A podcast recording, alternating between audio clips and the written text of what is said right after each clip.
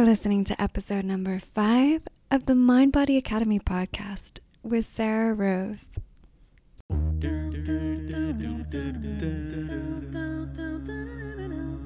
This isn't an MBA.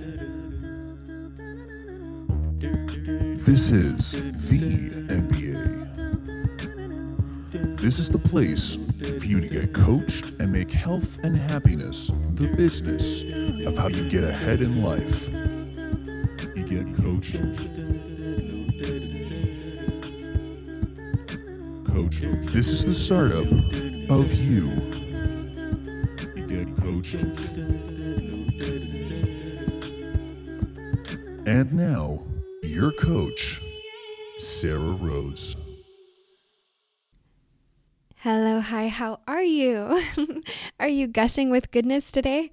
I know I am because it's a good day to have a good day. And gosh, there's just so much going on that I've had to clear the etch a sketch in my mind so I could focus on exactly what I want to teach you before making the segue into announcing, drum roll please, the free weight loss course that I'll be launching at the start of the new year.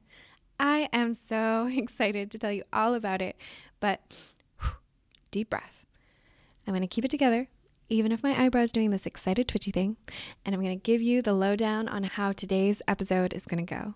What I'm going to teach you is going to add some spice, some picante, into your cooking life. Today, I'm going to teach you my exact meal prep methodology that I teach my clients.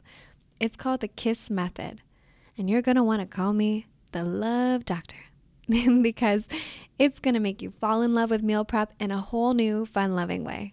So, in case you've been like, oh no, it's not for me, or maybe meal prep has felt like the one that keeps getting away from you because you never have time for it, or maybe you don't like it cold and frosty, well, let me introduce you to the Prince Charming of the lean cuisine, the one, the only KISS method meal prep. Now, KISS is actually an acronym that I picked up in a marketing book that stands for Keep It Simple Stupid. or keep it stupid simple. And it turns out it was actually a design principle popularized by the US Navy in the 60s. I tend to teach it as keep it simple and short. Simplicity, ease, and efficiency are all ingredients of an optimized life, and it's no exception when it comes to meal prep. The problem for so many of my clients when they first come to me is that because their experience of trying to lose weight has often been so hard for them, they also think the solution has to be complicated. They're making it complicated instead of keeping it simple. So, anytime someone comes to me wanting to create a new result for themselves, I like to reverse engineer the result and look for efficiencies to streamline the process of getting there. A lot of what holds people back in the kitchen is the feeling that they don't have time to cook and that cooking slash figuring out what to eat is complicated. And I hear you. I too have pulled out a recipe from a cookbook, only to arrive at the grocery store and discover that it requires about 12 exotic spices that I could probably only find at three separate specialty food stores for the cost equivalent of a Michelin star meal. I too have used recipes that told me the total cook time, including prep, would be 15 to 30 minutes, only to be salting the recipe with my tears about an hour and a half later because it was still not nearly ready. Betrayal, frustration, a Soup of Tears. It's basically a plot twist in a telenovela. Enough to keep anyone watching more cooking shows than they spend time in the kitchen. So, how do we rekindle our romance with food? It requires establishing a relationship to food through meal prep in a way that allows the meal prep to take care of you and to keep you out of trouble. In a way that allows you to fulfill both your need for sameness, but also your need for variety in a way that allows you to eat so as to be matching your needs and your wants without compromising your needs for your wants. What I do with my clients is we establish a food list. I'll be including one as a PDF in the show notes so you can grab that and download it off my website. We work off that same list because it's pretty comprehensive, although sometimes we do find ourselves adding things in. And we scan through it to compile a list of ingredients that are easy to work with and that the client knows that they enjoy. So then we take all of that and create a separate list with the choices that they've made among that list. Some people put it on their fridge, but you don't have to. For a lot of people, the simple exercise of affirming their preferences to themselves creates fresh awareness that helps guide their food choices. So many times we find ourselves wondering, what could I eat that's healthy? I know I used to stand there holding the door of the fridge wide open, almost frothing at the mouth, wondering exactly that. Your brain filters what you see and what you pay attention to based on your beliefs and what's top of mind. So you want to feed it the search parameters rather than let it decide at random. Establishing your preferences constrains choice, which is an extremely useful and powerful thing to do, and here's why. Have you ever had to make a big decision or so many cumulative decisions throughout the day that you couldn't bring yourself to make any more decisions that day? Or do you find yourself delegating a lot of your decisions to other people, saying, you decide, or it's up to you? Many of us think we're just being accommodating, but quite often it's a first hand experience of decision fatigue. It's something we all come to experience. What's so interesting is that when asked whether making decisions would deplete their willpower and make them vulnerable to temptation, most people say no. What most of us don't realize is that the quality of our decision making depreciates the more decisions we have to make, especially when we're hungry. We don't realize how decision fatigue explains how even the most sensible among us can have an emotional outburst in front of other people binge eat after a stressful day at work, or fill their shopping carts with food that's literal junk. Peter Drucker, who is a well known management consultant and who also authored Managing Oneself, which is a book I recommend, states In a few hundred years, the history of our time will be written from a long term perspective. It's likely that the most important event historians will see is not technology, not the internet, not e commerce, it is an unprecedented change in the human condition. For the first time, substantial and rapidly growing numbers of people have choices. For the first time, they will have to manage themselves. More choice creates the illusion of greater freedom. That's what's being said by Drucker here, which is why many people are skeptical about food prep. But more choice creates more conditions for randomness and randomness makes it harder to manage ourselves. All you have to do is walk the aisles of a grocery store. It's no happy accident that they strategically place the candy bars by the cash.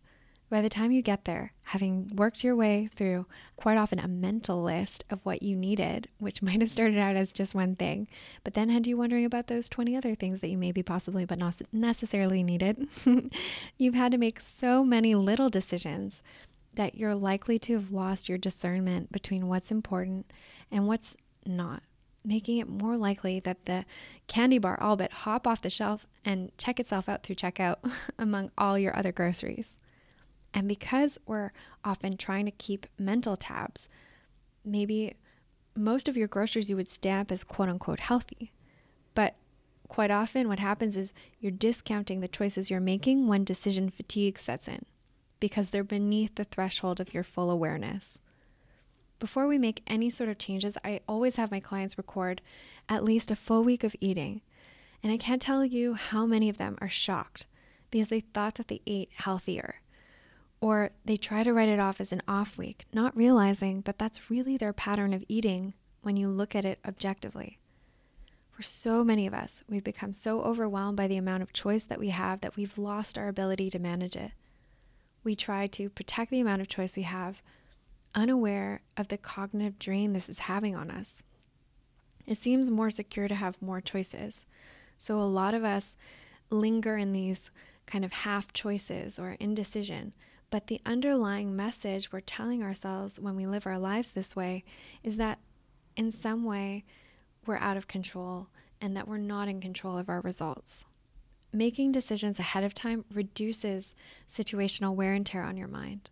It allows you to feel in control and it leaves you with more decision power juice because you're not depleting your reservoir of willpower. So you have a greater reserve for decisions that are more important than what you're going to eat next.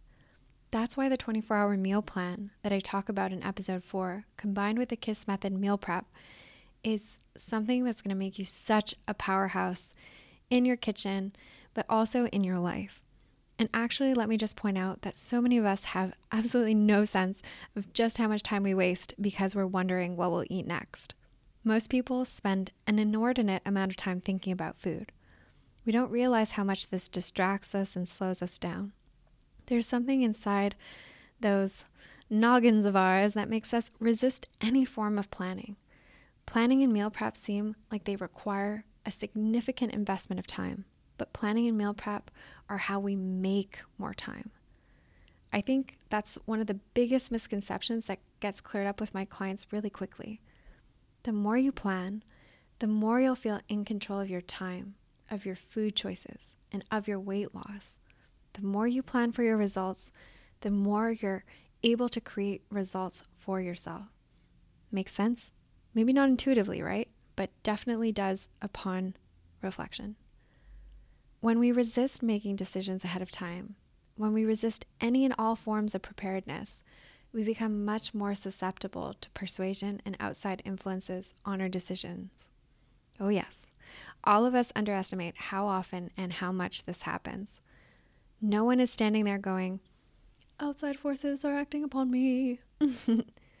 Yet, if you're not making firm decisions, there's a decision being made there by not being firm. And that decision is to let other people have a bigger say in what you want and what's in your best interest. This happens all the time with food. And it's often pernicious or kind of sneaky in that it takes the form of people pleasing. So there's a kind of stimulus overload that happens with trying to figure out what to eat in the moment. And then there's an opinion overload that happens when we're trying to figure out how to be eating all of a sudden you're ushered over to the dessert table at a holiday party by a friend or a coworker or Aunt Jemima herself, for all I know, and they're floored, absolutely floored that you don't want any. So they prod into you. Who are you? And what have you done with so and so that I know? What do you mean you won't have any of the chocolate drenched fudge cake that I made? What's wrong with you? Come on. You only live this once. It's a special occasion after all. Haven't you been telling me that you're so good recently?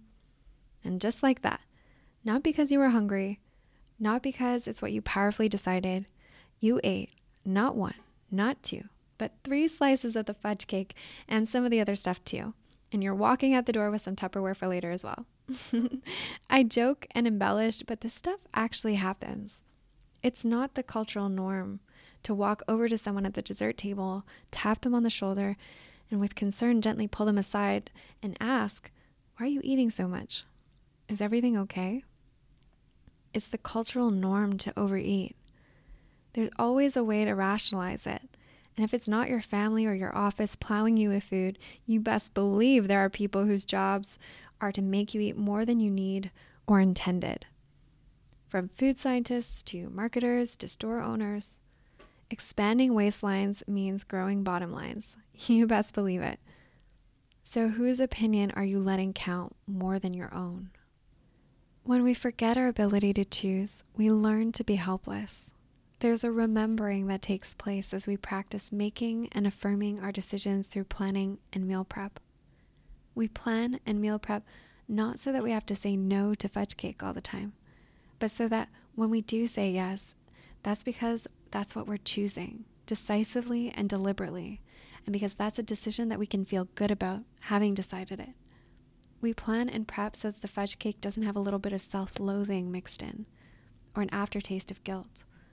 When we approach it this way, we get to eat with our highest well being in mind.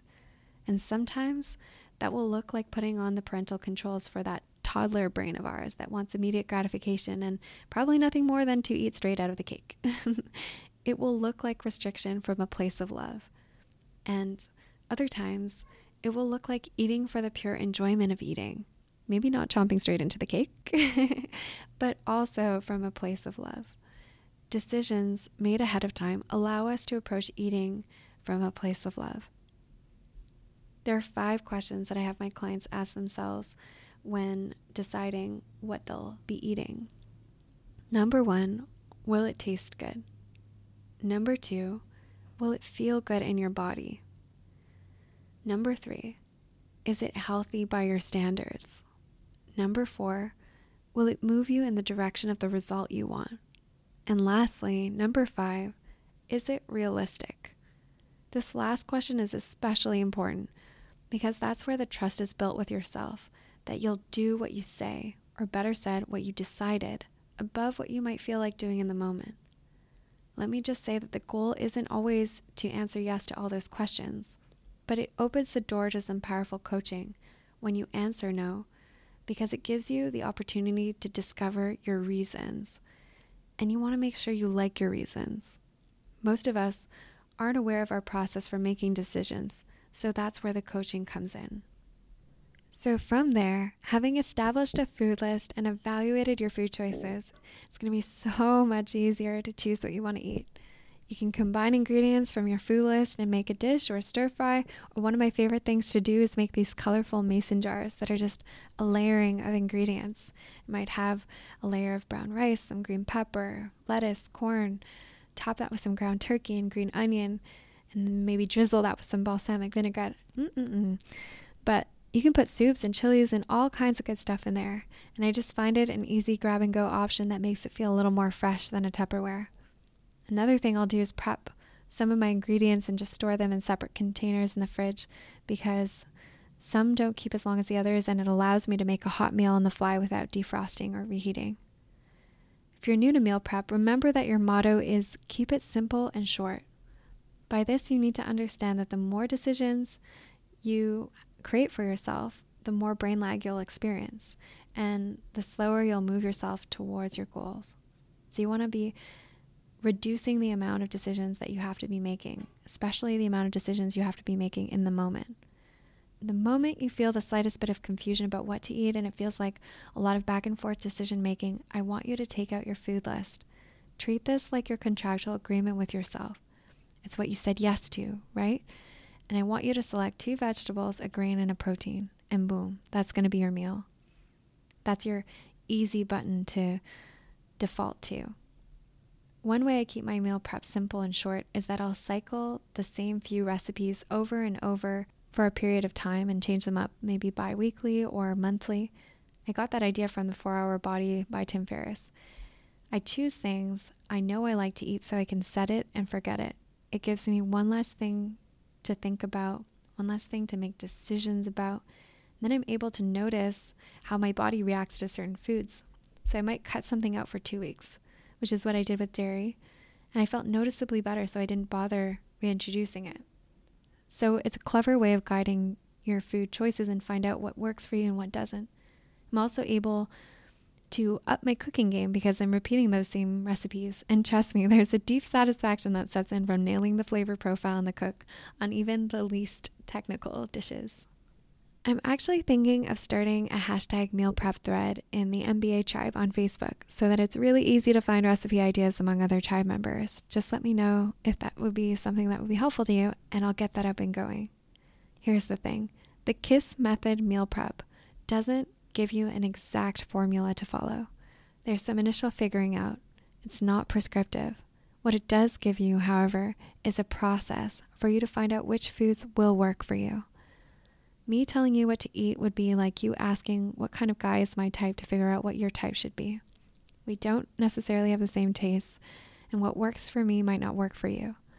Yet, we do this all the time. We look up our favorite athletes and icons and influencers, and we'll watch them explain their meal prep and what they eat, with the expectation that their way of eating will create the same results for us. Those videos can be an incredible source of inspiration and education, but it won't give you an exact formula for eating because it's not adapted to you. That's why you need a process. A process allows you to find that adaptability. If you don't have some agency in deciding what you'll eat, you'll have a hard time sticking with it because you'll have to rely on willpower, which is something we have in limited reserves. With every decision, we tap into that bank of willpower that we have. And that's when that decision fatigue sets in. When you practice deciding, you get to feel confident and decisive and empowered. When it all gets decided for you, you get to feel doubtful the moment you feel challenged or the results are slow to show. The emotion you're choosing to fuel your eating from is just as important as the food you're fueling yourself with. When you meal prep, you get to focus on how am I going to make this work instead of this didn't work. That's a huge mindset shift, and it's often subtle, but it's what keeps my clients going with their weight loss. It clears so much of that mind drama right up that otherwise spins us out in overwhelm and confusion. But hear me. Some of you are going to give up too quickly. You went into the kitchen once to meal prep and it was awkward or it was only kind of sort of nice, like dating, but you found yourself fantasizing about the exotic 13 spice piece of meat up the street at the restaurant and you said, screw it. Meal prep doesn't have to mean all the other offers are off the table, but ultimately you want to make sure mom and dad are proud of what you bring to the table, right? you want to know your way around the kitchen. So you need to meal prep at least a few times before you can expect to get a real feel for it. Cooking is a skill, and like any skill, it requires practice and repetition. You can keep it basic, simple recipes, simple ingredients, simple tastes. There's a reason why classic dishes are so popular, yet we can learn to elevate them over time. And sure, it's a labor of love in the beginning, takes some patience, but eventually it becomes intuitive, explorative, and it creates more time than it consumes. If you're using the mindful meal plan, you're planning what you'll eat 24 hours in advance. So you can schedule in times when you'll be dining out and other times when you'll be planning to eat what you prepped. Meal prep just offers another opportunity to become mindful about what you're putting into your body.